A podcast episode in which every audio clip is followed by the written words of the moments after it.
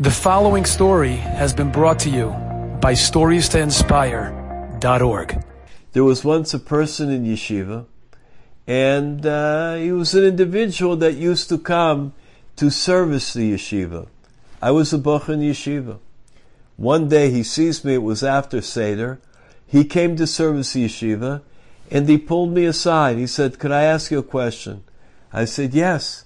He says, I want to tell you, it's difficult for me to say it, but I have a son, and the son is off the derech. I don't know what to do to help him out. I feel so bad. Shabbos, Yom Tov, Tefillin, Benchen, any mitzvah, Lulav and Esrog, he's detached. What do I do? I said, I don't know. Maybe he should try learning a little bit. Maybe a Seder. The Torah brings a person back. The man said, I have nobody that will learn with him. I can't even be sure that he would ever want to come and learn. I said to him, I tell you what, tell him that there's a guy in yeshiva and he's willing to learn with you and he would love to learn with you. I'll give up a time during supper, during the dinner. I'll learn with your son. The man was doubtful. He said, If you say so, I'll go and tell my son, but I really don't think that he's going to take me up on it. The man went. He told his son, for some reason, his son said, Yes, I'll come in. I'll learn with him. That Thursday night, we had our first Seder. He came in.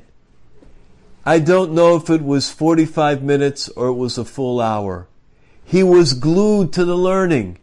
We learned so beautifully together. He was so excited.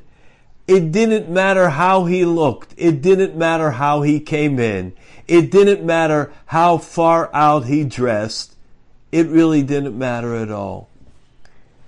I learned with him. I was Mali Simcha. When he was ready to go, I shook his hand and I said to him, I want you to know you're one of my best chavrusas I ever had. He said, Nah. I said, Yeah. He said, but you're probably learning with people that know how to learn so well. And me, he said on himself, I'm an Haaretz. I said, I don't know if you're an Am Haaretz, but I can tell you, you're one of the most sincere people that I was ever zoiche to learn together with.